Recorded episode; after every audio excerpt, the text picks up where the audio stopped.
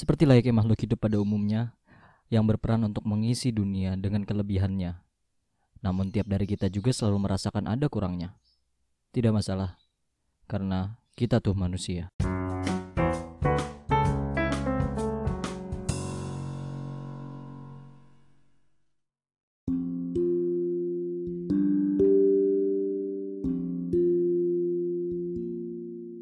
Welcome back to podcast kita tuh manusia.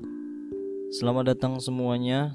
Terima kasih sudah menyempatkan waktu kalian dan semoga waktu kalian ini yang sudah kalian korbankan mendengarkan podcast ini bisa bermanfaat. Jadi kali ini gue bakal membahas sesuatu yang sering sekali terjadi di lingkungan sosial, terutama di Indonesia, yang banyak banget orang-orang yang katanya dewasa lakukan ini tapi dengan hal yang dilakukan ini semakin menunjukkan bahwa dia belum dewasa. Apa itu? Kita bakal bicarain body shaming. Kalau masih ada yang belum tahu body shaming itu apa jadi kayak kalau lu pernah ngedenger orang yang menjadikan lelucon uh, fisik temennya kayak misalnya contoh hanya contoh ya. Um, gendut. Eh.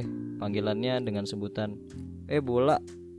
Eh bola basket dan segala macamnya kalau misalnya orang tersebut udah bener-bener deket sama lu dan dia tidak merasa terganggu dengan lu panggil hal seperti itu mungkin kondisi body shaming itu nggak berlaku ya. Jadi mungkin ada yang temenan udah bertahun-tahun sahabatan sama satu orang manggil itu dengan sebutan biar akrab aja dan dia merasa malah kalau dipanggil dengan fisiknya malah terasa dekat sama sahabatnya jadi body shaming tidak berlaku. Tapi kalau untuk jadikan ini sesuatu yang lelucon dan orang yang si korban dari body shaming merasa terganggu ini sudah masuk ranahnya ke bullying ya. Jadi body shaming ini kejamnya sama dengan bullying mengomentari kekurangan fisik dari orang lain. Meski lu tuh nggak melakukan kontak fisik yang merugikan sama orang itu. Tapi apa yang lu lakuin sudah termasuk bullying secara verbal. Jadi body shaming itu adalah bullying secara verbal walaupun lu nggak melakukan kontak fisik tapi pengaruh ke kehidupannya itu um, luar biasa ya kepada si korban. Mungkin menurut lu pandangan lu itu menghibur lu dan menghibur teman-teman lu. Tapi di sisi korban body shaming itu nggak lucu sama sekali. Dan zaman sekarang orang-orang yang modern, orang-orang yang dewasa nggak pernah melakukan body shaming lagi sih setahu gua karena mereka berpikiran masih banyak hal-hal lucu lainnya tanpa perlu body shaming ke orang lain. Terus juga body shaming ini bisa bikin orang lain makin gak percaya diri dan stres. Bisa jadi lu jadi penyebab utamanya kalau lu body shaming ke orang lain itu bisa jadi penyebab utama orang lain itu bisa jadi gak percaya diri dan stres. Komentar bernada, bernada negatif lu itu sanggup membuat kepercayaan diri orang lain itu bisa menghilang loh. Seberpengaruh itu padahal dampak ke lu atau manfaat ke lu nya juga lucunya paling cuma satu menit dua menit abis itu selesai. Tapi kepada si korban mungkin bakal bakal long last sampai setahun dua tahun atau mungkin sampai 10 tahun. Lu nggak pernah tahu ke depannya seperti apa. Bahkan hal ini bisa berpengaruh buruk dan mengendap selamanya pada diri orang yang kamu komentari. Bukan gak mungkin dia akan mengurung diri dan stres karena terlalu insecure terhadap penampilan fisiknya dan jika lu nggak mau jadi penyebab utamanya jadi ya stop deh ngelakuin kebiasaan-kebiasaan body shaming sama orang lain itu nggak lucu sama sekali ya. Dan seperti yang tadi gue bilang sebenarnya body shaming itu sama sekali nggak ada manfaatnya buat lo sama sekali gak ada manfaatnya buat lo kalau untuk hal lelucon masih banyak sekali hal yang bisa lu lucu-lucuin, lu bikin orang lain ketawa, menghibur orang lain tapi tanpa body shaming. Oke. Okay? nggak ada manfaat baiknya sama sekali gue dulu SD kayaknya ya SD SMP itu di zaman zaman dulu kan belum ada pengetahuan soal body shaming atau bahasa-bahasa kayak gitu ya jadi orang cuma taunya teman-teman kelas gue tuh cuma taunya ya pokoknya lucu aja. Apalagi anak-anak sumuran ya masih masih kecil gitulah. Masih masih 12 13 tahun. Jadi edukasi seperti ini nggak seperti sekarang yang mudah menyebar ke mana-mana. Dan kalau masih ada yang body shaming ke temennya berarti tahu aja sendiri kan? Berarti dia orangnya gak dewasa dan kurang update aja. Kampungan sorry itu saya memang orang-orang yang body shaming itu kampungan.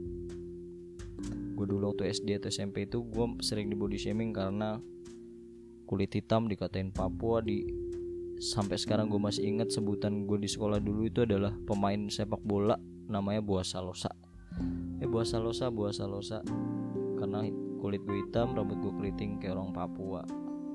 Padahal gue bukan orang Papua dan dulu setiap pulang gue hampir setiap hari tuh pulang nangis mama aku dikatain Papua mama aku dikatain Papua dan akhirnya bikin gue nggak semangat sekolah males sekolah males ngerjain PR gue males belajar sampai ngefeknya ke sana. Jadi itulah dampak dari body shaming. Karena dulu belum ada edukasi body shaming seluas sekarang, makanya dulu itu body shaming sangat-sangat parah sekali. Jadi gini teman-teman yang merasa insecure sama apa yang ada di dirinya, kalau lu ngerasa lu gemuk, lu kurus, kulit lu hitam, atau kulit lu terlalu putih pengennya hitam hidung lu pesek yang mau mancung yang mancung mau pesek yang rambutnya keriting mau lurus yang lurus mau keriting yang gondrong mau botak yang botak mau gondrong semua pasti punya kelemahan fisik masing-masing oke? Okay? dan kualitas seseorang gue sering banget ngomong ini kualitas seseorang itu bukan dari fisik semata. Jadi kalau lu ngerasa insecure sama kelemahan di fisik lu lu harus ningkatin kualitas diri lu dengan apa yang bisa lu tunjukin ke orang-orang. Dengan cara lu menunjukkan kualitas diri lu yang sebenarnya. Lu cari jati diri lu. Love yourself more jadi sayangi diri lu tuh lebih dalam lagi. Lu cari jati diri lu merasa percaya diri itu memang terdengar bullshit kalau misalnya cuma bilang udah percaya diri aja udah percaya diri aja. Karena tiap orang nggak semudah itu melakukan uh, merasakan kepercayaan diri di dalam dirinya masing-masing.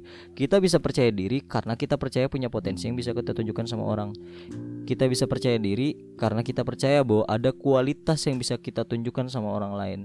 Jadi gue minta kalau lu merasa insecure sama badan lu jadi lu harus cari kualitas di diri lu yang bisa lu tunjukin sama orang lain.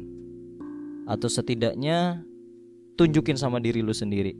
Tanpa perlu tunjukin sama orang lain pun gak ada masalah bukan berarti lu ngerasa insecure sama kelemahan di, di fisik lu akhirnya lu nunjukin bahwa misalnya lu jago gambar lu ngegambar terus lu tunjukin ke orang-orang. Nggak usah juga sih kayak gitu. Tapi setidaknya sayangi diri lu dengan cara pamerin kelebihan lu kepada diri lu sendiri. Karena itu metode yang gue lakuin. Gue ngelakuin sesuatu abis itu gue pamerin itu ke diri gue sendiri. Bahwa kayak kayak lu ngasih tunjuk ke diri lu sendiri nyombongin gitu loh. Eh gue bikin ini nih tapi ke dalam hati sendiri. Keren kan? Keren keren keren. Dan itu rasa puasnya tuh hmm, luar biasa gitu loh. Dan otomatis setelah setelah, hal itu lu lakuin ke depannya lu kalau nemuin orang-orang di luar sana yang body shaming lu lu gak akan ngerasa gimana gimana lagi dan karena lu sudah tahu apa potensi yang ada di dalam diri lu. Seperti saat apa yang saat ini gue selalu lakukan karena gue mencintai diri gue sendiri kuping gue ini udah budek sama apa yang orang bilang sama terhadap gue apa yang orang nilai terhadap gue apa yang orang komentarin terhadap gue karena nggak nggak sedih nggak banyak nggak banyak orang yang komentarin kejelekan-kejelekan gue. Jadi cuma kayak segelintir segelintir aja. Kecuali kalau banyak banyak mungkin bisa jadi evaluasi buat diri gue dan gue berterima kasih sama orang-orang itu. Yang artinya mereka itu berniat untuk memperbaiki diri gue. Makanya dia komen mereka itu orang-orang banyak itu komentar tentang kejelekan gue dengan maksud baik yaitu untuk mengkoreksi diri gue agar gue bisa jadi orang yang lebih baik lagi.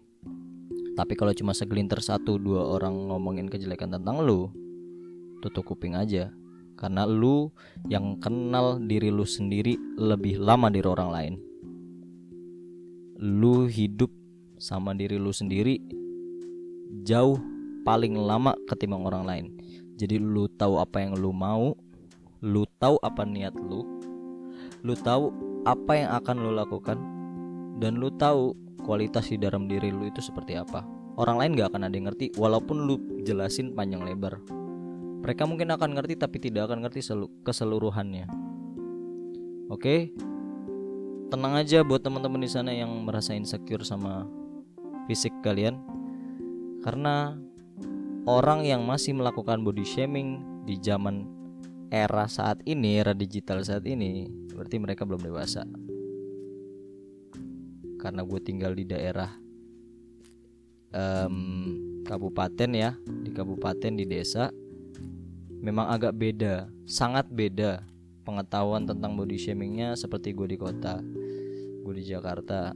Jadi di sini masih banyak sekali kalau misalnya ada yang presentasi di kampus diketawa-tawain haha bla bla bla bla bla bla ha tentang fisiknya. Dan itu menurut gue tidak lucu sama sekali. Karena di kalangan gue di gue nggak membanding bandingkan karena mungkin uh, pengetahuan di sini memang berbeda sama pengetahuan di sana di sana uh, akses untuk mengetahui pengetahuan seperti itu tuh lebih mudah ketimbang di sini.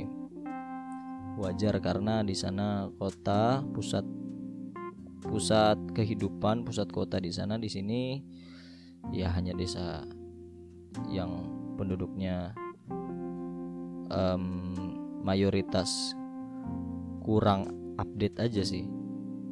Jadi itu adalah hal yang wajar. Jadi yang paling penting adalah yang pertama itu sebelum kita komentarin orang lain kita bentengin diri kita dulu. Dengan cara percaya diri bukan sekedar percaya diri tapi cari kualitas di dalam diri lu apa. Percaya bahwa diri lu ini pasti punya kelebihan karena tiap manusia itu diciptakan dengan kelebihannya masing-masing. Badan lu jelek otak lu pasti pinter. Atau adalah sisi lain yang bikin nutupin kekurangan lo itu dengan kelebihan yang lo punya. Percaya aja kalau misalnya ada orang yang menjelek-jelekan orang lain sama aja dia itu ngejelek-jelekin ciptaannya Tuhan. Memang terdengar agak klise tapi itu adalah fakta bahwa kalau misalnya ada orang lain yang ngatain orang lain berarti dia ngatain ciptaannya Tuhan Tuhan menciptakan makhluk hidup tidak ada yang sia-sia. Bahkan salah satu hadis yang gue ingat ketika Nabi Isra, Mi'raj naik ke langit Nabi bilang tidak ada ruang kecuali empat ruas jari yang diisi oleh setiap kepala dari malaikat lu bayangin di langit itu ada uh, saking penuhnya malaikat jadi space-nya tuh ruangnya cuma ada selebar empat ruas jari. Kepalanya tuh empat ruas jari sisanya penuh langit itu sama malaikat. Segitu banyaknya pasti Tuhan menciptakan malaikat ada maksudnya. Sama hal dengan itu aja menciptakan malaikat bagaimana menciptakan kita sebagai manusia yang penuh dengan kekurangan ini? Yang pasti Tuhan menciptakan kita yang banyak kekurangan dan Tuhan juga menciptakan kita dengan kelebihan yang Tuhan siapkan untuk bisa menutupi kekurangan kita. Tinggal bagaimana cara kita mengatur, bagaimana cara kita um, memposisikan diri kita untuk bisa mengendalikan cara pandang kita terhadap diri kita sendiri. Oke, jadi percaya aja, tiap dari kita ini pasti punya potensi-potensinya mungkin lu ngerasa gue nggak bisa ini gue nggak bisa apa-apa udah badan gue jelek gue nggak bisa apa-apa hey ingat aja yang tadi gue bilang bahwa Tuhan tidak mungkin menciptakan makhluk hidup sia-sia. Pasti ada peran di dalam diri lu untuk dunia ini. Oke? Mungkin kayak gitu aja dari gua. Sukses terus buat semuanya yang ada di sana. Semoga seluruh urusan-urusannya lancar. Terima kasih udah menyempat, menyempatkan waktu dengerin podcast episode kali ini. See you next time. Bye bye.